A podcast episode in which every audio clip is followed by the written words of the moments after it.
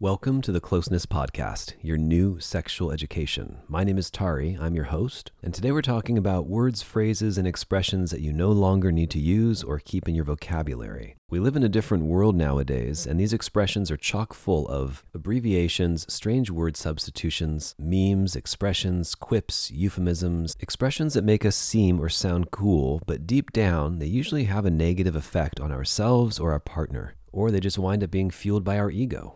If this is your first time finding the show, welcome, but please know this is a bit of an unusual episode if you're looking for more of the sensual or sexual stuff where we really get into the nitty gritty details of sex and intimacy. I'd probably recommend a different episode as your first choice. This one is nuanced and even a little nitpicky. I'll be the first one to admit it, but I think really important nonetheless. Now, when it comes to humor, witty banter, playfulness, attractive and playful verbal sparring, I'm all for it. But being overly direct, hypercritical, rude and inconsiderate, delivering hard blows, delivering brutal honesty, it seems like a lot of people don't know where the line is, even if something like sarcasm is what sometimes sexually attracts people to one another. But some people pride themselves so much on being sarcastic that it's a requirement if you want to date them or have sex with them. I'm all for a great sense of humor, not taking life too seriously, and even sarcasm. I use it all the time, and you'll probably hear some of it in this episode.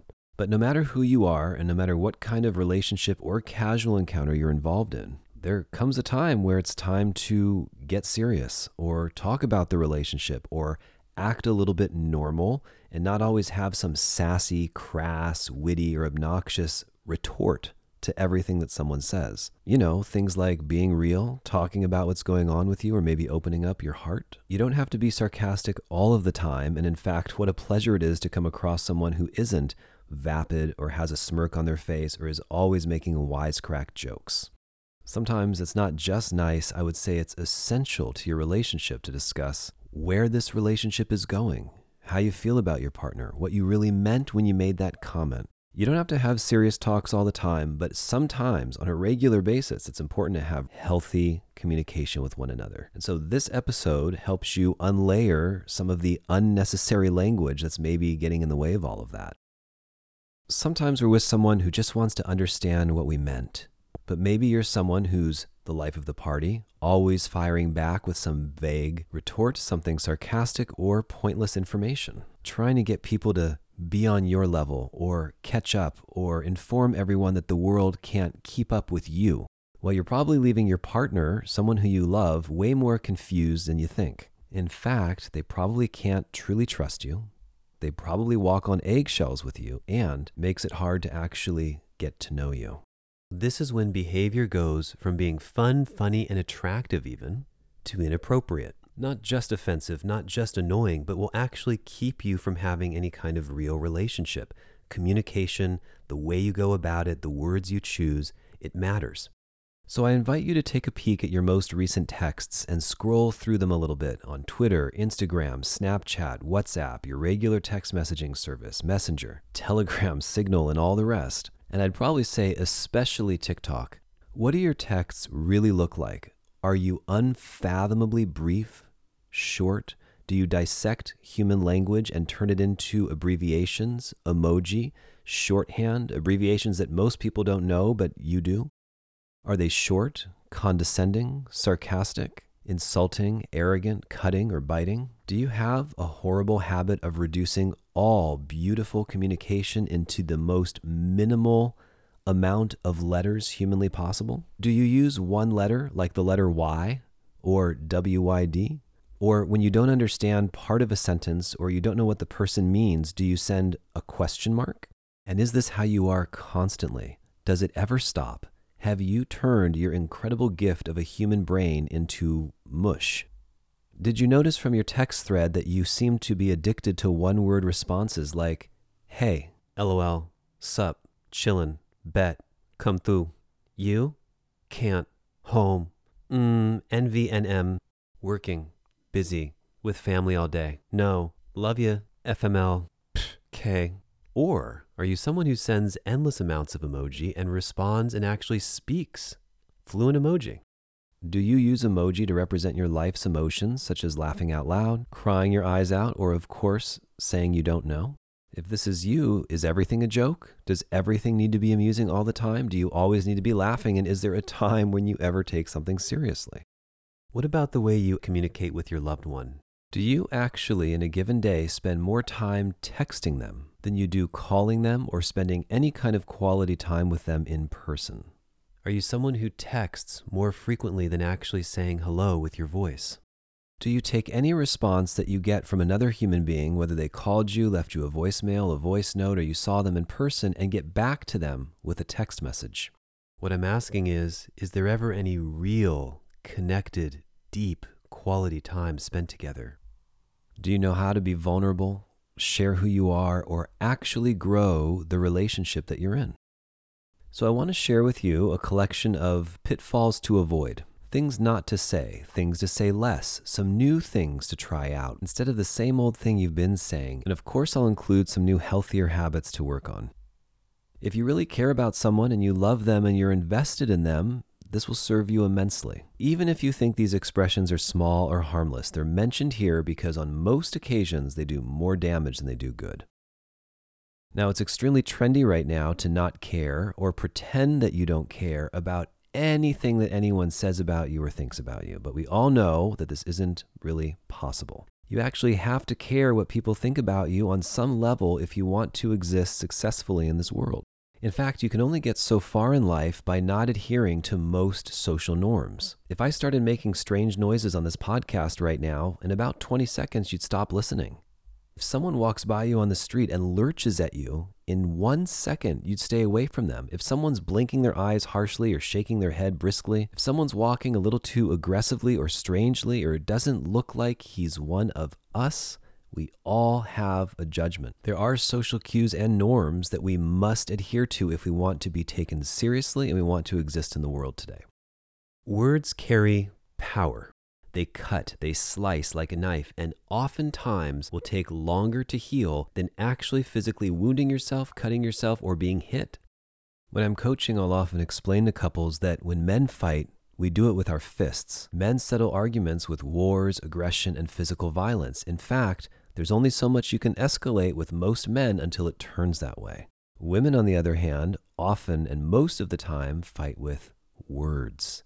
Very, very vicious words. And every single one of you listening has a story about a teacher, a sister, a mother, someone in your life that said something to you that was so horrible that it stuck with you for the rest of your life and you still think about it today. That's the impact of words, and words do matter. Finally, as we're going through all of this, I want you to think to yourself if someone spoke this way to you or used this expression on you, what would you do? Could you handle it? Would you like it? Words carry weight and they matter, so let's get started. Expression number one. We've all heard it before, and many of us use it constantly. I don't sugarcoat. I tell it how it is. I'm just blunt. I speak what's on my mind. Get over it. Deal with it. Man up. Stop pussing out. Every single one of these is an attempt to tear down someone around you. It suggests that however you deliver a blow to them, no matter what you say and no matter how strongly or negatively you say it, they should be able to deal with it because you don't sugarcoat. And then it's all under the sick and twisted guise that you're doing them a favor because, after all, you're just being honest. And perhaps because honesty is one of your highest virtues, it doesn't matter how you deliver the blow. You could package it in an insult, you could tear someone to pieces, and you can even push your own agenda as well. So it's a little passive aggressive when you tear someone down in the name of being honest or direct. People who use these expressions are mortified by the other expression, sugarcoating. They're repulsed by it and disgusted by it, and they think it's extremely important to avoid in fact, we live in such a polarized world right now where everybody does so much sugarcoating that it's become even more vile to the blunt truth speakers. And by the way, let me just add here totally sugarcoating and not being forthright is a very unattractive quality to me as well. Rather than assuming that your bluntness and rawness makes you real, try delivering some truth or a sentiment without a negative blow or aspect to it, without tearing someone down, telling them they're doing it wrong, calling them a name, and without wrapping it in a saccharine sweet package. For example, rather than saying, Oh, what are you butthurt about it? Get over it, man. She doesn't like you. She's not interested. She chose someone else, bro. Move on. Let go. And instead of saying, Oh, Timmy, you're such a beautiful man, and I know you try really hard at life, and there's someone out there for you and someone special. How about something like, Ah, I don't think she's interested in you, man. I know that hurts. Or, you know, I think it's probably best if you moved on from this one. My sense is she's not interested. And this isn't scripted. This isn't something that I had planned. I just made that up off the top of my head. Simple, easy, direct. Sometimes when clients describe their partners in my office, it can sound so abrasive. Ugh, he always does this, or she always behaves like that. And I get it, it can be very difficult to live with someone day in and day out. But the way that you actually want to talk to someone that you care about and love, or anyone for that matter, simply lies between the two extremes of sugarcoating and being brutally honest. We'll call this next one concept 1.5. And that's because this expression that you never need to use ever again is an emoji the I don't know, shrugging your shoulders, not my fault, don't know what to tell you emoji. And in fact, the funny thing about this emoji is that it's rarely used to say, I don't know the answer to this question. The way it's actually used suggests helplessness. In fact, if you're using it, it's likely that you are victimizing yourself and defining yourself as someone who's helpless. Not only that, but you might be exhibiting a total lack of accountability or responsibility. Hear me out. Here's a list of all the problems that this one little innocuous emoji represents. I don't know what to tell you. Not my fault. I didn't do it. I don't know what else to say here. Here's a sassy response followed by a shrugging shoulders emoji to deny all my accountability. Deal with it. Not my problem. I don't want to deal with it. I don't know what to tell you. It's not my issue. I didn't make the rules. I'm powerless. I'm weak. I can't do anything about it. I can't change it. I'm not willing to examine it. My hands are tied. What are you going to do? There's a huge difference in simply responding that you don't know the answer to the question, as in, I don't know, versus all of these underlying characteristics that most people use this emoji for. So if you're not trying to look helpless and you don't want to victimize yourself, or let someone know that you really don't care what they have to say, might I recommend selecting from one of 6,000 other emoji? All right, useless expression number two who hurt you? Oof, this one is so awful. Someone shares their opinion, someone shares their feelings, and then someone will reply, Who hurt you? Completely invalidating the other person's feelings. In fact, it's so poisonous because it assumes that whatever the other person's argument might be, it's completely irrelevant because they've been emotionally damaged goods. And the fascinating thing about this is we all carry hurt. We've all been hurt before, and someone has hurt us. In fact, usually it's more often women than men if we think about it especially if someone is sharing their own pain or hurt and then you double down and shine a spotlight right on it by saying who hurt you, you are in fact suggesting that the only possible way they might feel this way is because they've been emotionally damaged. If you want to maintain any healthy level of communication instead, get curious. Listen. Instead of demanding who hurt them, why don't you ask them a loving, sensitive, caring, or curious question about themselves? How did you arrive at this opinion? Or how did you get there? How did you land on this decision? Tell me more about why you think this way. Hmm, let me listen to you. Relatively useless expression number three is such an ingrained part of our culture, you probably used it 10 times today so far. I'm even guilty of using it from time to time, but when a word becomes so overused and ubiquitous, and when we use it for everything, it becomes meaningless. If you use a word to describe everything, it loses its value and hardly means anything. And that word is cute. I know, ladies, this is a big one for you. Cute. I'm cute. She's cute. That's cute. It's cute. Oh, he likes me? That's cute. Is there anything left in the world that isn't cute today? Our iPhones, our cars, our computers, our interior design? For most girlfriends, it doesn't matter what you wear, how tacky you look, how trashy you look, how classy you look. You might be wearing the most abysmal piece of clothing that anyone's ever seen, but if you ask your girlfriend, she's likely to say, that's cute. As long as someone says this four letter word, magically it makes anything okay as long as it's cute. Spandex with clashing colors, stripes, polka dots, no rhyme or reason or fashion sense, and you're wearing it with a ripped wife beater with ketchup stains on it? Cute. Now, listen, I'm not the fashion police. Do I really care deep down what you wear? No, I don't. But when it comes down to things that you actually dislike, but your girlfriend or guy friend is wearing it, doing it, or saying it, and you call it cute, the question becomes how then do you actually know what is attractive and what's not? What is cute if everything is cute? Take a look at your day and catch yourself how many times you say, "Aw, that's cute," or "Mmm, cute," or "Oh, he's so cute," or "She's just being cute," or "That was really cute," or "That little dog is so cute." Want a solution to this problem? Go to dictionary.com or allow me to assist and jump in with these wonderful things known as synonyms. If you in fact mean that something is attractive in a very pretty or endearing way, you might try endearing, adorable, lovable, sweet, lovely, amazing, even though that one's about to be really played out as well, appealing, engaging, delightful, dear, darling, charming, enchanting, attractive, pretty. The English language goes on and on. I'll even take it so far that using this word leads you to buying things for yourself that you don't need, you don't like, that don't really look good on you, all in the name of cuteness.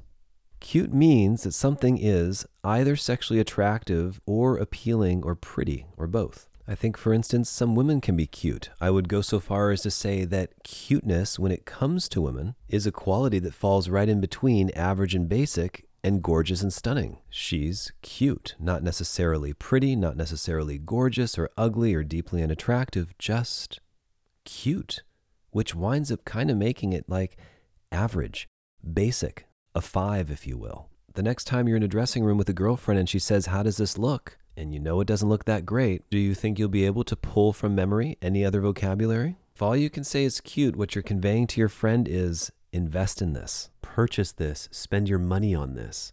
Is beauty in the eye of the beholder? Sure. Can people wear what they want? Sure. Can you think something's cute and I might not? Absolutely. So, tip number one keep an eye out on how much money you spend in the name of cuteness, which literally translates to in our society as basic. Number two, observe yourself over the next week and figure out how often you use this word to describe almost anything. Does it give you meaning? And do you think you're making an impact in the world or making your friend feel good? By the way, I don't aspire to have a cute girlfriend, have a cute wardrobe, or be a cute guy. I want to be a cut above the rest. I want to be memorable, above average. I want the things and people I interact with to have special meaning to me. So don't set the bar so low with cute. The next expression to expunge from your vocabulary is, it is what it is. It is what it is is basically rhetoric for saying deal with it, or I'm powerless in this situation. Much like the shrugging shoulders emoji, anytime anyone gets upset about anything, regardless of whether their reasons are valid to you or not, most people's answer is to say, it is what it is. You can't change it, so why stress out about it? Why thank you for this incredible pearl of wisdom? But interestingly, this expression doesn't help anyone get over anything, which is the very reason why you're trying to say it. It doesn't move the needle, it doesn't improve someone's life. No one hears the expression, it is what it is, and thinks to themselves, oh, okay, it is what it is. Why was I stressing out about this to begin with? That's not the way it works. Has anyone ever in the history of mankind been told it is what it is and had an aha epiphany moment that has solved their problem? What type of magical epiphany are you, in fact, expecting when you say this to someone? It has about the same effect as telling someone to calm down in the middle of an argument. When you've alerted someone to the fact that they just need to calm down, has it ever worked for you? Phrases like this can creep into our vocabulary without even noticing it. Expressions like this aren't things that you want to use regularly or in a professional setting or even with a loved one. To take an example that will probably hit home, imagine someone you love is standing in front of you and you say to them, I love you. And they respond to you by being brutally honest and saying, I don't feel the same way, but hey, it is what it is. How would that land for you?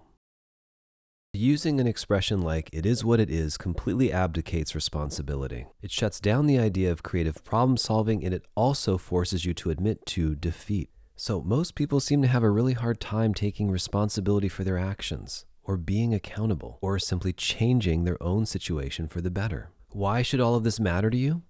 Because nobody likes an irresponsible person. No one likes someone who's always got an excuse, never thinks it's their fault, can do no wrong, never apologizes. Someone who doesn't care how their feelings land on others, and when questioned, can simply say, It is what it is. Comedian Jerry Seinfeld wonders why people who use this expression exist or are alive. Seinfeld would prefer that you blow air in his face then to tell him it is what it is because he gets the exact same amount of information from that. Number five, like I said earlier, mm-hmm, like I said, oh, and like I said before, I would strongly recommend trying to minimize the expression like I said, and consequently, I would try to not repeat yourself as often if there's no need to repeat what you said so that you need to say like you said. Now, if you think it's something that bears repeating, or you think it's helpful to the person listening, or you feel like they didn't hear you, and so therefore you need to repeat yourself, perhaps it's appropriate to regurgitate what you previously said already and then repeat it once more. And I dare say it certainly is appropriate to sprinkle this expression into a conversation once in a while.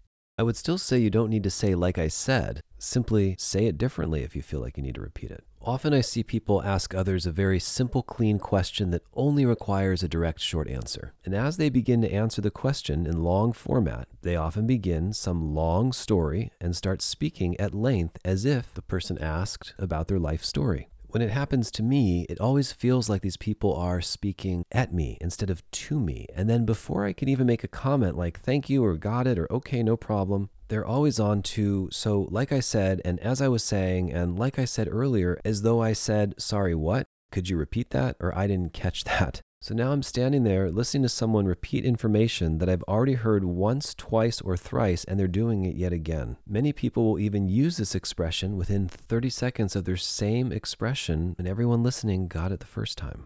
So this causes pain for two reasons. Number one, it assumes the other person wasn't listening. And number two, it just takes up someone else's time that they don't have to listen to them repeat themselves.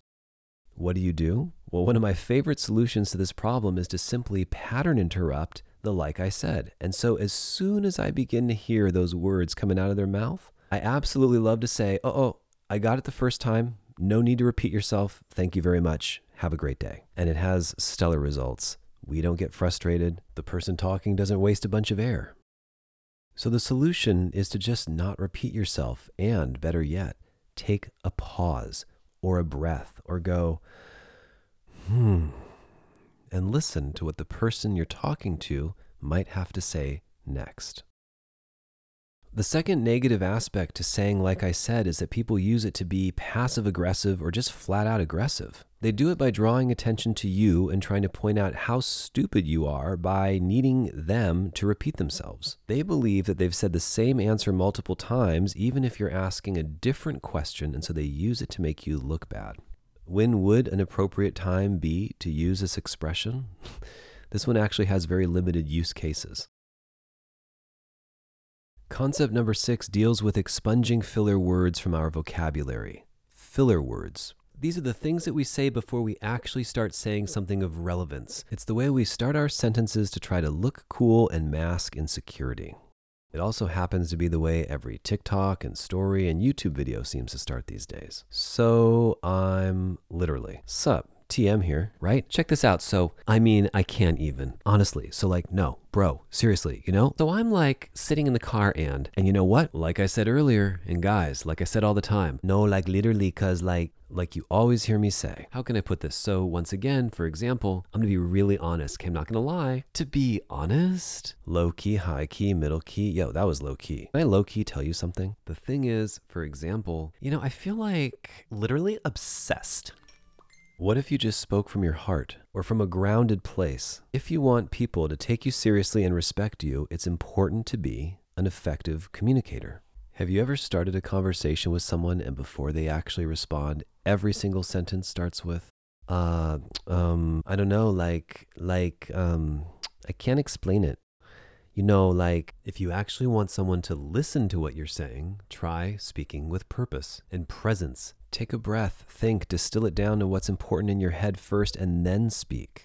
Of course, you have freedom of speech, but that doesn't mean there aren't consequences for talking the way that you do. Concept number seven deals with sprinkling the occasional euphemism or expression or funny phrase into the conversation. And like I said earlier, it can also be fun. So If you want to add something like, yo, off rip, or she's capping, or that's cap, or I'm not going to lie, or the word literally, or God forbid, low key, sprinkle it in sparingly. Some others include snatched, shook, keeping it at 100, draking, hashtag blessed, that's Gucci, eyebrows on fleek, And let's contrast these with some expressions and phrases or catchphrases that have pretty much gone out of style. And let me know when you hear these today are they cringeworthy? Do they sound ridiculous? Do you even know what they mean?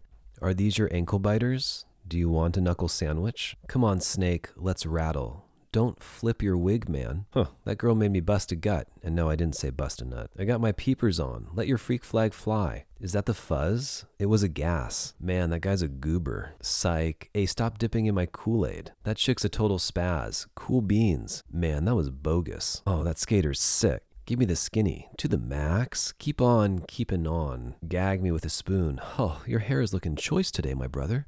Now, I know for a fact that just hearing some of these phrases made you feel a little queasy or a little embarrassed. Well, there once was a time in the not too distant past where each and every one of these expressions was used regularly. And yet it would sound ridiculous if you use it in a bar. So, catchphrases, expressions, they come and go fast. True language does not. Just like something classy or timeless. Can you have a little fun with words? Absolutely. Can you sprinkle it in? That's my encouragement. When it never shuts off, it's all the time, and it's the only way you know how to communicate. And you just bounce from one catchphrase to the next. It makes you sound very unintelligent and it becomes who you really are. Number nine is super easy. I feel like, I feel, or I feel that instead of I know, I think, or conceding to actual facts. Let me explain to you what I mean. Sharing how you feel about something is perfectly fine unless you're completely fabricating it from your imagination or your special feeling place, and unless it's against actual facts. Often people use their feelings to negate a fact by saying, I feel that in the face of something that cannot be changed. I feel this, therefore it's wrong. I feel that, I just think that, I just believe that. And the fact of the matter is that facts don't care about your feelings. For example, sometimes this happens when a significant other is letting you know what's real for them. Hey, this is my truth. This is the experience that I'm living over here. Let's say they're pouring their heart out and they say, I love you. Well, just because you don't feel that way, meaning you don't believe it, or you don't feel that they love you, does not mean that it's not true. And so many people, by the way, especially women here, convince themselves that if they feel a certain kind of way about it, there we go with another useless expression. You feel some kind of way about it? If a person feels differently than what another person is expressing when they're expressing their truth, it really doesn't matter how you feel if it's someone else's truth. Now, this can get very confusing when people conflate feelings with facts because people, especially women, change their mind constantly. They feel differently about something from day to day, even on subjects as majorly important as today I want to have kids, tomorrow I don't, now the next day I do. And they want whoever they're with to be on board with this just because they change their mind on a whim. So often, for example, men will express themselves with a little more intensity or assertiveness. Oftentimes, when a man gets a little enthusiastic, a woman will say, Stop yelling at me. You're yelling at me right now, and the man hasn't even raised his voice. But I feel like you're yelling at me. But he wasn't. Factually, he wasn't. In fact, even in this podcast, right? I never yell in this podcast, but I get passionate. And sometimes women's interpretation of that is yelling. But because the majority of us think that because we felt it, that therefore it's true, this creates all kinds of problems in life. So, the idea here is that feelings aren't facts, and it's important to not decide that because you feel it, it is therefore better or true. Now, most people respond, well, it's true for me. Fine, but that could also just be your truth in the moment or your thought or your fleeting feeling. And what is a feeling? Now, allow me to illuminate for you how often your feelings might be wrong. Just think about the last time you were worried about where your partner was. Maybe they didn't call, show up, or they weren't available. We've all not just had a moment like this, we've had multiple moments like this where we think, oh my God, did something happen? Are they okay? Were they in a crash? Were they in an accident? Did they get hurt? What happened? Why didn't they call? Do they hate me? Am I disgusting? All of this is a reaction to a feeling, an unfounded paranoid feeling that was 100% inaccurate to what the facts of the situation were. But in that moment, you felt it to be true. It was your truth, but that doesn't make it true, true. In fact, I'd go so far as to say your feeling was just blatantly wrong. Assumptions are also pretty terrible. I just assumed you would call me. I just assumed you weren't there, so I didn't come. I just figured you were sleeping, so I didn't call. And don't even get me started on I called you at this random time, but you didn't answer. I called you randomly and you didn't pick up, so I felt hurt. Is my hurt valid? I would say absolutely not. If you called someone and they didn't answer and you decided to feel hurt, that's not your truth. That's catastrophizing. That's an emotion. That's a feeling, and a feeling is not a fact. Did you actually feel that emotion? Yes. Does your partner need to validate it because you got hurt or offended? No. Was it an appropriate response to what happened? No. Side note, the funny thing about assumptions is no one actually ever asks, Are we still on for tonight? Hey, everything's still good. And all it takes is asking a question to check in. All right, next is next time. It's a favorite phrase amongst people who love to reject others. It's a phrase used to suggest that there's interest sexually or intimately, but there actually isn't. It's actually a way to blow someone off and a different way of saying, I'm never going to speak to you again. But the other person almost never understands that that's what you're implying. Want to grab a drink with me right now? Oh, next time. But you don't even have their phone number yet. Next time is a passive aggressive way of saying that I'm not interested because it suggests that you are when you really aren't. So if you never want to see someone again, just tell them no, not next time.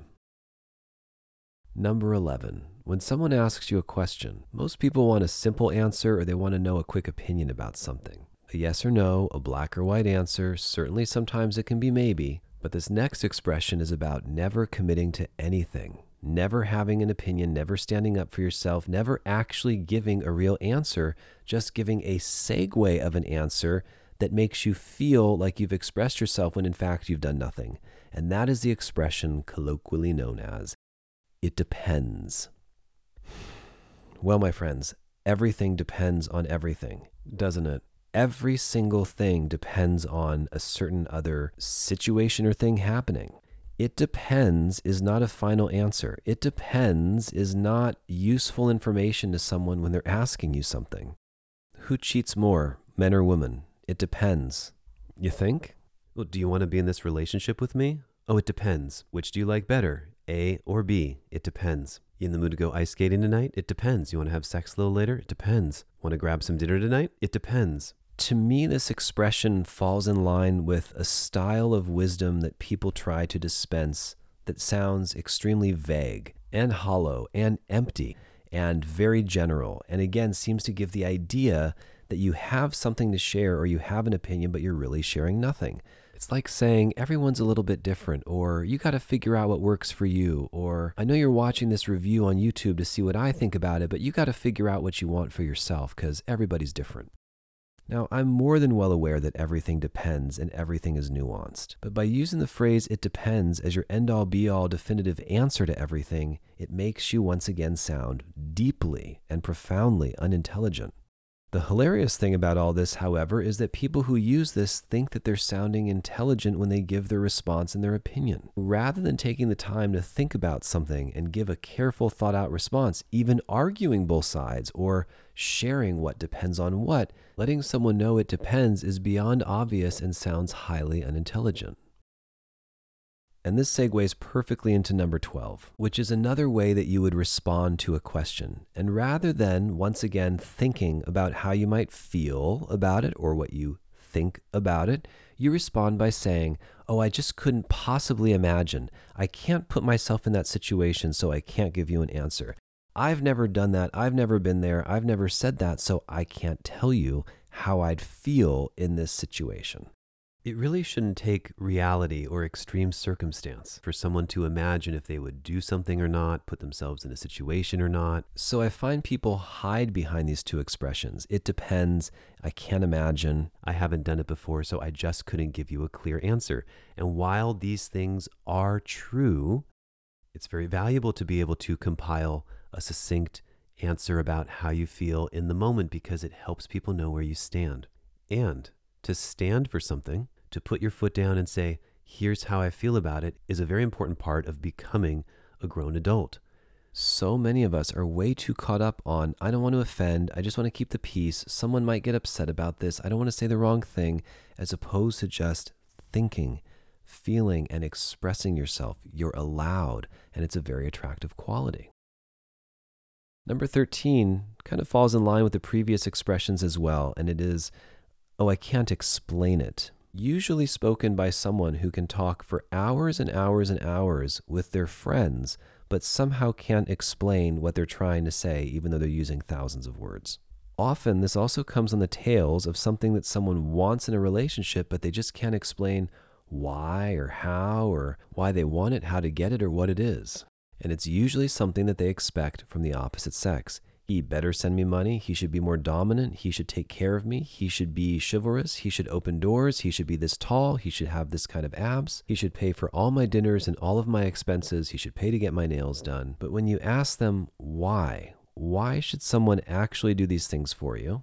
The answer often becomes, and this is a direct quote, I can't explain it. It's just like my preference. It's like, I don't know, like, it's like be a man, you know, like, I get what I deserve and I don't know how to say it. I can't, I don't know. I just can't, like, like, I don't know, like, I just can't explain it. Well, why can't you explain it?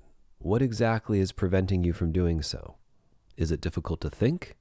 Is it hard to formulate words? Is it too much to ask to ponder on something for a moment and feel inwardly? And let us know what you feel? People find this answer so infuriating that it's absurd that it even gets spoken. Because, most importantly, why would you not be able to explain something that you expect, demand, and want? So many people feel they're entitled to something or that they expect it. They'll know it when they see it, that's what they deserve, but when pressed for a why, they just can't explain it. This statement is unfortunately often backed up by another useless statement known as it's complicated. Usually, these types of expressions are due to someone having a certain expectation of the world. Someone should do something for me. Someone should take me to dinner, buy this for me, treat me to this kind of lifestyle. They should do these things for me because I know my worth and know my value and I deserve it. What's the solution to this problem? Don't ask for and expect things that you don't have a valid why for.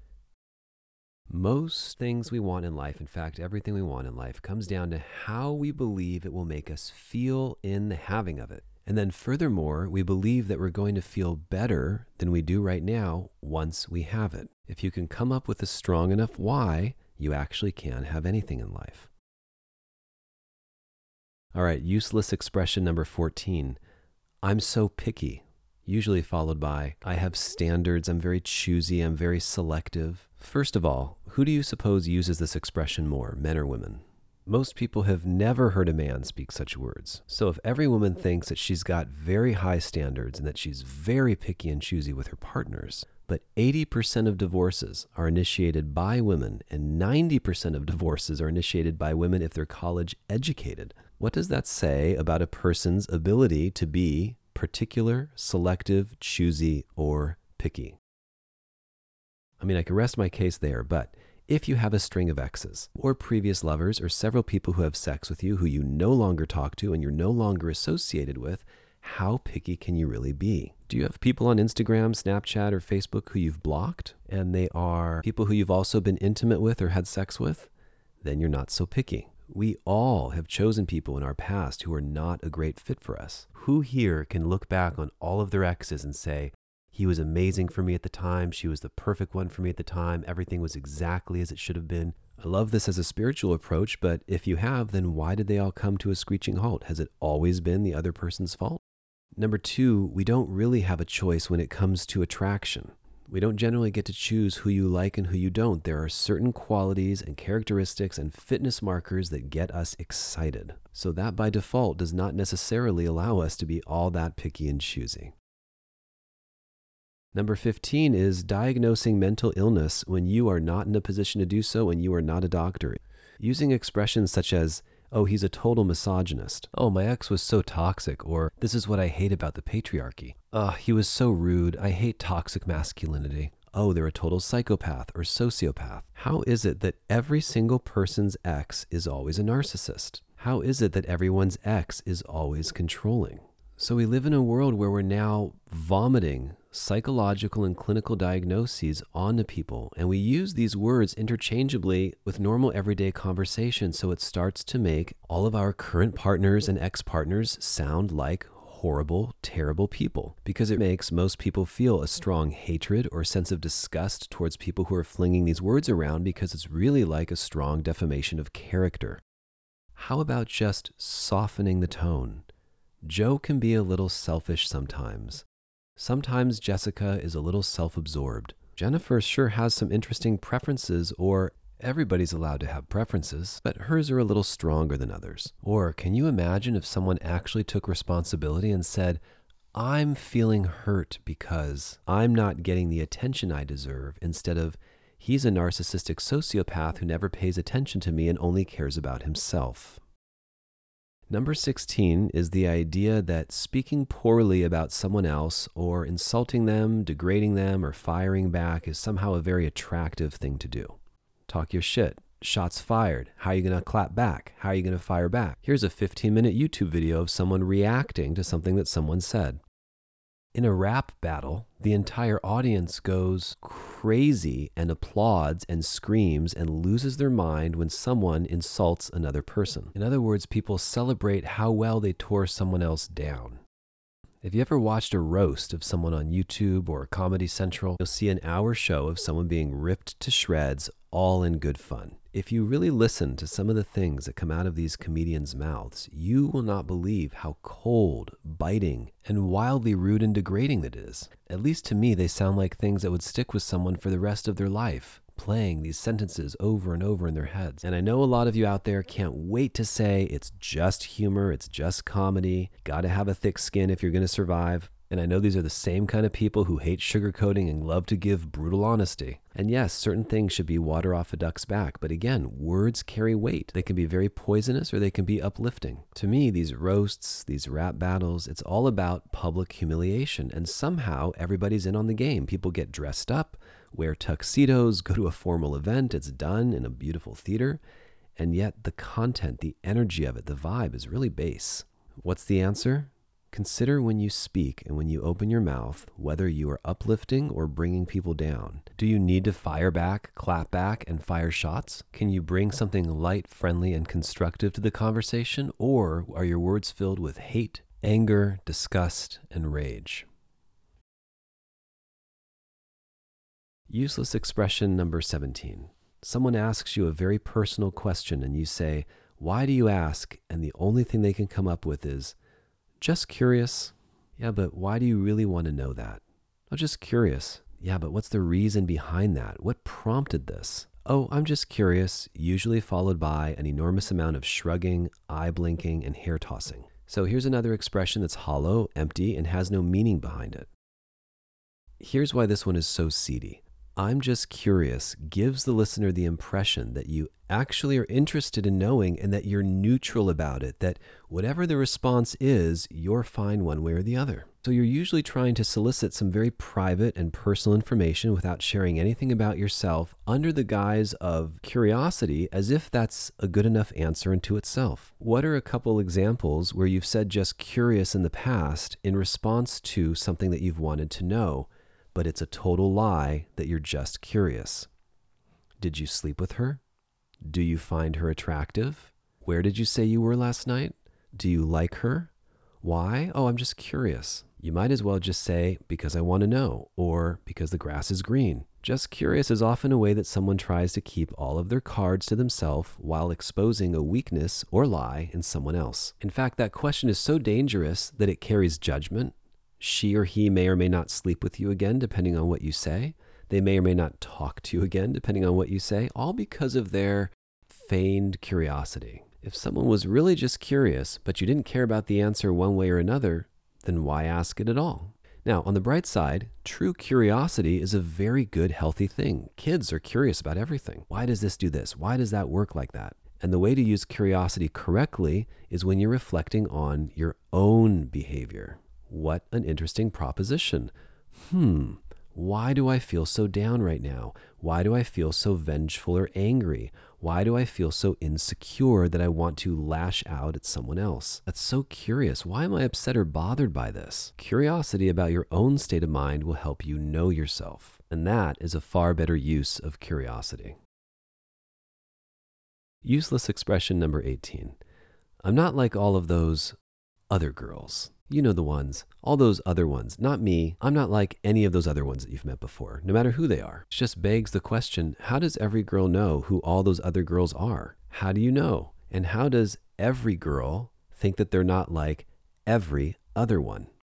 Some philosophy for you. If every girl says that she's not like every other girl, but every girl is putting every other girl into the same category and we're talking about different girls, how is every girl not exactly like every other girl? And furthermore, how would you even know what any of these other girls are truly like? Incidentally, every girl also thinks that she's very special, there's no one else like her. So then, is every single girl special and every single one is unique and unlike anyone else? We could say this for men too, but you generally don't hear men running around using expressions like this. But if you're a woman listening, how many times have you said, all men are the same, all men want the same thing, all men are trash, all men are simple? Are all men the same, but you're unlike any other woman? Unless you have some sort of excellence in a certain area or field, or a predisposition to be genetically gifted in some way or another, or perhaps you've dedicated a large portion of your life to studying something, you very much likely are going to carry characteristics and qualities that are just like all those other girls and all those other boys. Because there are only so many qualities and traits that make up other people. We're not all that different. There's a spectrum. Now, we might fall in love with the beautiful and endearing qualities that we see in someone, the way they bite their lip, or little bits of asymmetry or vulnerability. There are, of course, certain qualities that do make us unlike anyone else, but in many ways, you really are just like all those other girls. Which will probably make you want to say expression number 19 Who hurt you?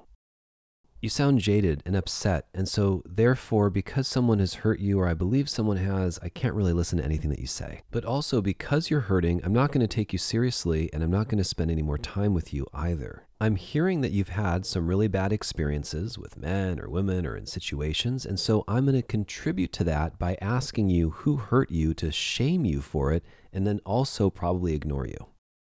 Now, I don't use expressions like this very often, but who hurt you and why are you so jaded is shame language.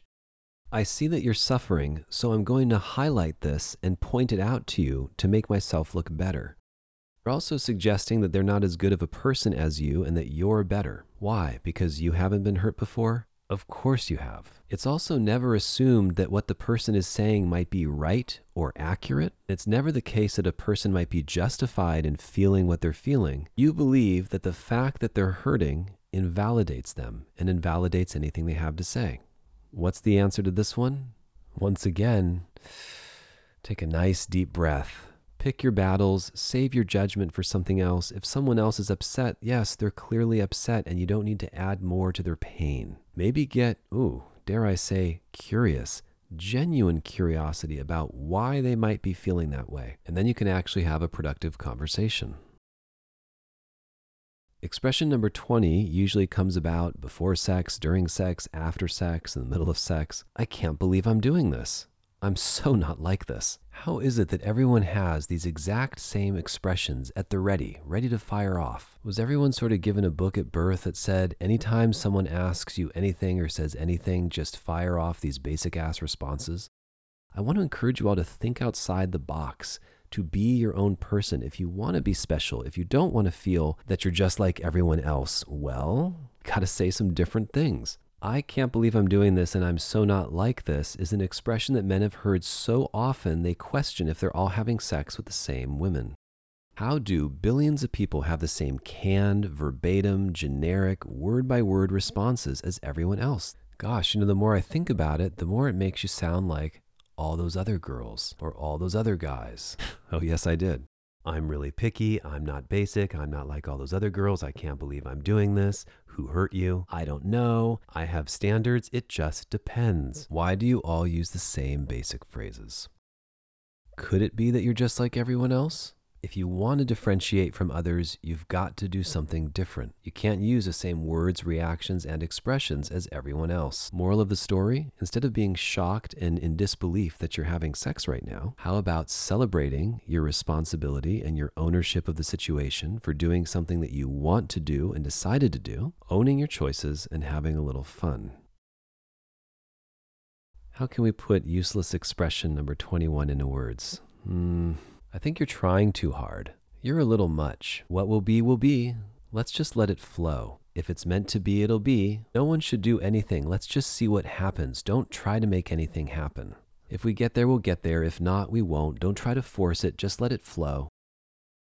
To illustrate this a little bit better, let's say person A and person B want to spend a little romantic time together. They want to have sex, and they both like each other. And person B is saying, well, let's not force it. I don't want to rush things. I want it to happen naturally, on its own, by itself, spontaneously. Just chill. Let's keep it relaxed. If it happens, it'll happen. If it's meant to be, it'll be. If you're supposed to be inside of me, it will just happen on its own. And then the big killer chemistry's either there or if it isn't. I don't know how to create it. I don't know where it comes from, but I'm going to know if it's there and I'm going to know if it's not. If you were in person A's shoes listening to all of this, what would you say? What would you do? Would you scratch your head and think, do I just sit here and wait? Do we just chit chat and then magically our clothes come off? If I'm not meant to pursue or initiate or move things forward and we both like each other and it's just going to happen on its own, is this some sort of magical spell that makes it happen? Who takes action. When someone says just let things happen on their own, I wonder to myself, does someone suddenly feel like a rumble between their legs, clothes just fly off magically, and sex just starts happening blindly? On some level, it requires the will of someone else to do something. Now, person B might think to themselves, oh, this just happened on its own. It happened so naturally. But what I feel like person B often doesn't realize is that it took thought, intention, planning, action, decisiveness, assertiveness, confidence, and in some cases, dominance to make it happen. Number 22. I recently heard this deeply moving and transformational quote. I look for someone who has like shit going for them. That like has their shit together because I don't know. I don't like messy people who like like just get your shit together. We're all adults. Like at this point in my life, I wouldn't want to hook up with someone who doesn't have their shit together. Like why? I'm young, but I've always been mature for my age. Oh my goodness. Well, here we have an example of someone getting angry with an imaginary person who doesn't have their life together. But what I really think is at play here is the following Women by default have inherent value. They don't need to try, they don't need to do, they don't need to become anything. Once a girl becomes a woman, she instantly becomes desirable in the sexual marketplace or the dating field. She doesn't need an MBA and she could work at McDonald's. She could have huge breasts or small breasts. She could be nice or mean. It doesn't really much matter how she behaves. She'll always be able to find a mate or someone to sleep with her. Men, on the other hand, must earn their value. We've got to become something to be desired by women, whether it's status, money, developing our bodies through extensive weight training or some sort of physical activity. We've got to become a celebrity or well known figure, or in today's parlance, an influencer of some sort or a YouTube personality. So, a man who hasn't invested a lot of energy and time and money into becoming who he needs to become, in this woman's mind, doesn't have his shit together. But when women say this, it can really mean anything. It could mean, oh, he lives at home with his mom, or he just has a one bedroom apartment, or he has roommates, or he just has a regular house, or he only has one mansion. It could mean he has no job, or a job or a crappy job or even a job where he makes less than 100,000 a year, which is what most women are concerning themselves with these days, even if they make a fraction of that and they're supposed to be able to make equal. Maybe he makes a ton of money but doesn't have a purpose, and so this dries her out and turns her off. All of these things tend to be important to women because women look for and select men who they think, not me saying, they think are superior to them. Women do not want their equal or someone of lesser value. And the interesting thing is, in today's reality, the more a woman becomes a boss babe or a bad bitch or whatever you want to call it, as she begins to move up that ladder of being super successful and super independent, the less likely it will be for her to find someone who's a match because the requirements will be that this man makes more money than you, is more driven than you, has a stronger or bigger vision or purpose than you, be taller than you, be more confident than you, be more sexual than you. All of these areas he needs to be superior to win you over, and you're already trying to outdo yourself in those areas by being a strong, independent, successful woman. Now, do I have any problem with strong, independent, successful women? Of course not. I love successful, intelligent women. But lowering your standards, lowering what you'll take from a man, is something almost no woman wants to do in any way, shape, or form. A better answer is to recognize that there may need to be some bettering or changes in yourself, in your own lifestyle as well, if you want to attract the kind of person who has and meets all those standards. Number 23. I constantly see shows where women are asked, What turns you on in a man? And the response is often, I just have to have that energy, like that big dick energy. If you also ask tons of women, Do you like nice guys? Most will say no, or laugh, or get really uncomfortable. If someone's interviewing you for a show, or you're on TV, or even if you're doing a live podcast and they say, What do you like? and your answer is big dick energy, no one's going to know exactly what you're talking about. Generally, we know you're talking about confidence and someone who just comes at you with all the right moves. But if the guy does all the right things, but he's not your type, or you find him unattractive, you're going to be repulsed by said big dick energy. Along the lines of big dick energy and other vague expressions that people use when describing what they're looking for in their partner, might I recommend that rather than being vague, you try to be a little more descriptive? Do you say it's all about a vibe, it's all about the energy, it's all about a feeling? All of these expressions do absolutely nothing to help a partner, especially a man, understand what he needs to do to get closer with you. And don't you want your partner to understand you and know what you want? Let's enjoy another quote from a woman who's got a lot of men in her DMs and who also thinks she's incredibly special.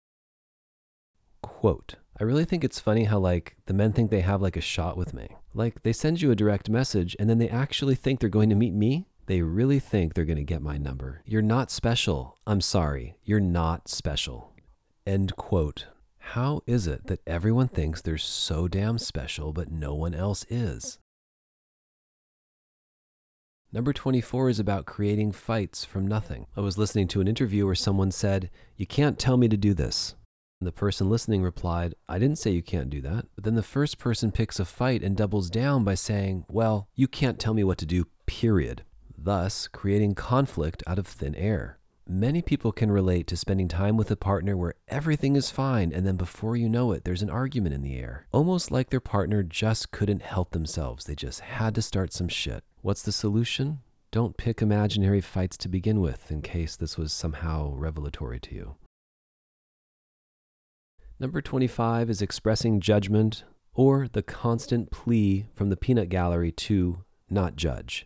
Don't judge. Don't judge me. You're so judgy. Ew, he's judging me. Just love me. What does it mean to actually judge? To judge means to form, give, or have as an opinion or decide about something or someone, especially after thinking about it carefully. Well, that doesn't sound so bad, does it? Judging actually means you're allowed to have one opinion or another. It could be favorable or it could be negative, or it can be neutral. When you pass judgment on something, you can say, I love this ice cream. I judge it to be very delicious, or I just don't care one way or another. I'm neutral. That's my judgment. But today, when people say don't judge, what they're actually asking for is for you to not think poorly or speak anything poorly about what they do and don't hold them accountable or responsible for their decisions. Let me say that again. People today don't want to be held responsible or accountable for their own choices and decisions. They just want to have fun and do what they want. And when you hear that, oh, just let everyone be. Be who you are. Just do what you want to do. And if you don't hurt me and I don't hurt you, everything's okay. It all sounds okay superficially, but everything has consequences. Every action has a reaction. Why would someone only ever think positively about you, regardless of your behavior, especially if you have deplorable behavior? For example, no matter how much alcohol you may drink, how many drugs you might mix, how many pill dependencies you might have, should everyone just not judge? How much sex they have, how hard or not hard they work, whether they spend their life shopping and sitting at home or playing around the internet or playing video games all day. Everybody wants to be seen in a perfectly favorable light, which hearing it that way sounds a little absurd, right? I would say most people today think that if you're not their best cheerleader, always giving compliments, admiring, giving them attention, supporting their work, their energy, their beauty, then there must be something wrong. They want you to constantly be validating and pouring attention into them because they are fundamentally insecure or wildly insecure. How does this play out day to day? Well, I'm going to get wasted for the fourth time this week. Please don't judge. I had sex with three people today, but don't judge. I just slept with my best friend's partner. But I need you to hold me in the highest esteem and see me in the best light like I'm a flawless person, like I'm a 10. Don't judge suggests you shouldn't think for yourself. Don't have any opinion unless it's one that I want you to have. There's not a human alive on the planet today, unless you've been under a rock for 20 years, who does not have a strong opinion about what someone else does or does not do. Nobody. In fact, if you monitor yourself, you probably can't go five minutes or five seconds without having a judgment about something. People are judging. Is she bigger than you, taller than you, prettier than you? Are her breasts rounder than yours? Is he stronger than you? Is her hair thicker? It goes on and on. So it's impossible to ask someone to not judge. It can't be done internally. They might hold their tongue, they might not say anything, but you can't stop them from thinking it. We live in a world where there's a strange expectation that we need to be constantly understanding of others and subservient to others because they might be suffering. But anytime someone is treating you poorly, I don't think it's always the right choice to dig deep and consider that they might be going through something worse than you. Do I think that's an incredible spiritual quality? Yes. Do I think we can aim to be that way? Yes. It's about being polite and friendly, my friends. It's something our world is truly missing. It's my belief that if you are in public, if you want to be seen publicly or you interact with people in the outside world, it is everyone's job, duty, and expectation to simply be cordial, courteous, friendly, kind, and polite to those around us. Yes, we should honor our own boundaries. No, we don't need to smile to make anyone else happy. Yes, we need to listen to ourselves. And no, you don't owe anybody anything other than a little bit of respect and courtesy. All right, useless phrase number 26. I don't want to argue. I'm not here to argue. I'm not going to argue with you. I don't want to argue right now. Usually in response to one very non argumentative statement that is different than how you feel about it. If you don't want to argue, the simple answer is then don't. If you don't want to argue when someone says, I don't feel like going tonight, or I don't want to do that right now, don't make it a fight consider that other people have different opinions outside of what you believe. The kind of person who uses this expression is usually the one starting the argument by their tone and by using this very phrase. In fact, it wasn't an argument until someone said that, and then it became hostile. So consider if your partner is telling you an opinion or a feeling or sharing what's going on for them or simply letting you know that they feel differently about the situation give the benefit of the doubt that they're not trying to cause a scene or cause you distress or create a situation. I don't want to argue is something that's whipped out and pulled out or retaliated with so quickly that no one else even has the chance to form an opinion or express a preference before someone tells you that they are not here to argue. Why are people so quick to disappear or run away or get frightened like little delicate animals anytime there's a little bit of a conflict or a little bit of a disagreement or even just something where they were flat out wrong. Why make it an argument? Just have a conversation and move forward. Number 27, we touched on a little earlier, and that's the expression known as it's complicated. It's so complicated. It's so complicated, I can't even explain it. Are you in a relationship right now? Oh, that's complicated. Is it? Or is it simply that they won't commit or that you're doing something wrong? Or is it just that you want one thing and they want something else? Is it that complicated that you can't describe it and you can't distill it down to two sentences? Usually, what's going on is one partner isn't compromising on something, someone's not establishing a boundary, or someone's allowing one of their boundaries to constantly be crossed. Maybe they really love someone, but they're only feeling like the other person likes them. It's really not all that complicated. Think it through for a moment. Get it all straight in your head and try to speak in intelligent sentences. Number 28, I think you're going to know what I'm talking about immediately if I start referring to myself as a god, your lord, your liege. You can call me His Majesty, your king, or a divine masculine being. Chances are most of you will think I'm either crazy or a total narcissist. You probably wouldn't want me dating your sister or your daughter. You'd probably think I'm super arrogant or full of ego.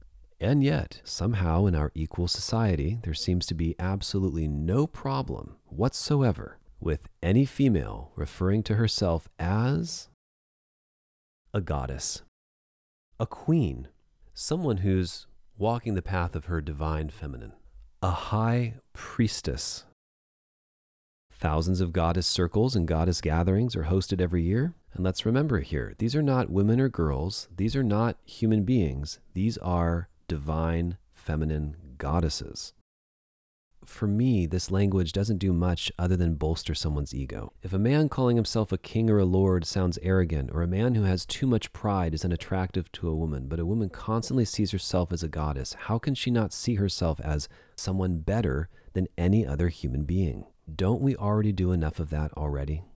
And this is coming from someone who actually does believe in the divine masculine and feminine. But if you refer to yourself as a goddess or a high priestess to demonstrate how much better you are than others, or how much better your circle of goddess female friends are, or more to the point, how much more evolved you are than anyone else, it's actually going to create a lifelong problem for you. I think healthy self esteem is good, confidence is great, understanding your God force within is fine. But a lot of this behavior creates expressions like if he wants to be with me, he needs to show me that he's worthy. And do you ever see women trying to prove how worthy they are? If you were with a partner who you loved a lot and someone referred to him as that man over there and he overheard that and said, Listen, I'm a demigod, how long would that last? how long would that relationship last? All right, winding it down with the last two, number 29 and 30. It's a very delicate matter known as flipping the script, and it happens when your significant other decides to share a piece of themselves with you, let you know why they're hurting, and opens up to you, but you in turn flip it and make it all about you, usually causing a fight and argument, usually crying, and usually making the person stop paying attention to what they need and basically just make it a big scene about yourself. And here are a few examples of what an incredible communicator might say that in turn causes someone else to flip their lid and have a terrible reaction. It hurts me when you do this. Babe, I really want to get this right. Can we talk for a few minutes? Or, babe, it's really hard for me to not hear from you for this long or this many days. Or, you know, I understand you're not a big texter, but can you at least call me to let me know you're okay? Or, let me know when you land safely. When you vanish for hours on end, late into the night, and I have no idea where you are, that really causes a problem in our relationship. Could you call me for 10 minutes? Or when you prioritize Facebook and Instagram over our relationship, it hurts. When I've called you a couple times and you haven't gotten back to me, but I see you posting a story to your Instagram, that stings. Or I notice that you see all of your likes and comments and respond to everyone on social media. But when I text or call you, you don't answer, or it feels like I'm at the bottom of your list and I'm your husband. I want you to prioritize me in this relationship. I hear you say words like I love you, but your actions speak louder than words.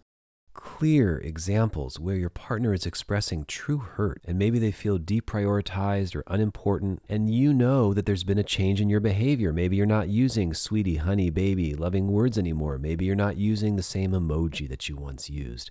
Maybe you know you're being withdrawn, cold, and distant. When a partner opens themselves up to you to that level, when they're raw and tender and vulnerable, it really does fall on the other person to stop almost anything that they're doing if it's not an emergency or crisis.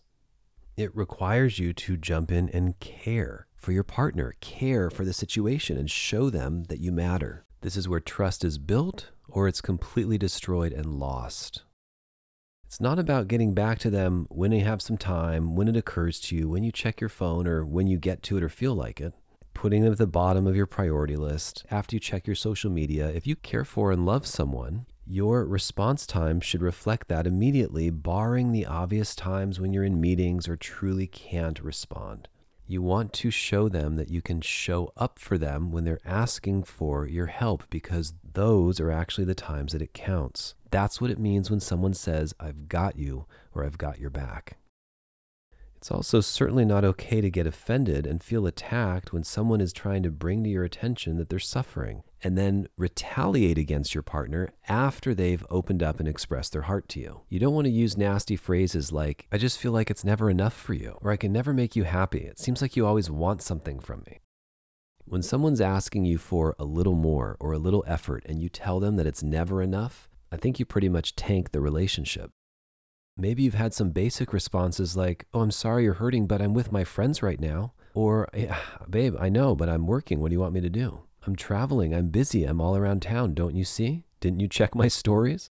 And I think one of the worst ways to be treated is to be really nice to your partner, but not budge an inch. I see you're in pain and I'm sorry you're in pain, but no, I'm not going to call, or no, I'm not going to come home, or I'm not going to give you a hug, or I'm not going to give you any love and affection. Oh, you're feeling hurt and distant? I can also be hurt and distant.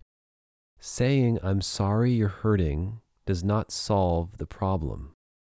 You ever come across someone who exaggerates when you express your pain to them? What do you want me to do? Just call you and text you all the time and just not do anything except sit by my phone and call you? Please understand, I'm working here. Don't you see how hard I'm working, even though I found time to be with this person and that person and this person? So, number 30 is any kind of retaliation that makes you the victim when your partner is coming to you for help, love, and support. When your partner's hurting, it's not the time for you to bring up or air out the stuff that's bothering you. It's time to listen to them. You can bring up your stuff a couple days later or the following week, but right then and there is usually not the place. You deciding to suddenly take space or pull back more from your partner is actually going to be devastating to your relationship and most likely cause incredible pain. It obliterates trust and it creates deep resentment that can only be solved by giving love. To repair something as severe as this, it can often take weeks or months, or it'll just destroy the relationship because a certain level of trust is broken. And it makes the person who comes to you in need feel like they can't trust you, that you're not safe, and that their feelings will never be met because you're just going to flip it around on them. If you can't manage to respond in a healthy way yourself, go get a therapist or come see me or get yourself a coach and have your conversations mediated until you can hone those necessary communication skills. What's the answer to this problem? It's actually quite simple. Understand that if your partner is expressing something to you or they're upset, it's because they're hurting. And they do need something from you a little presence, love, and support not endless love and support, not stop everything for days or weeks. It's usually just a few present moments of love and care. It simply requires you to not be reactionary. No need to self deprecate and say, oh, I never do anything right, or I failed again, or nothing I do makes you happy. All you have to do is acknowledge that what you are doing is hurting someone else. How about simply asking, what can I do to make it better? What can I do to help? My God, I think I'd faint if I heard someone ask me that question. What can I do to make it better? And then, if it's within you to do so, do something about it. Show them, help them, love them. It almost always just requires some presence.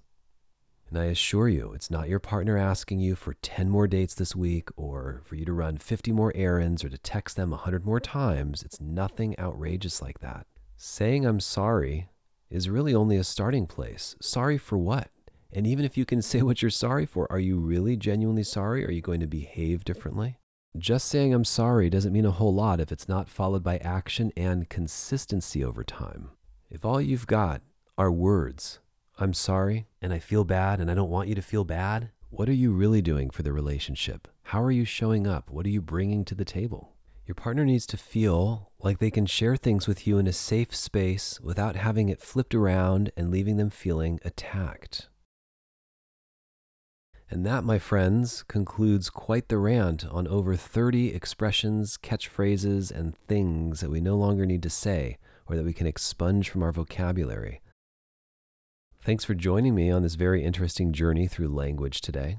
I hope you got a lot out of it and that you feel inspired to love your partner even better than you ever have before. Now, if you're ready to take the next step and come in for some sex, intimacy, and relationship coaching, please visit cravecloseness.com forward slash intake to get started. Or you can subscribe to the podcast at youtube.com forward slash closeness or anywhere else podcasts can be found. Thanks for listening and have a great day.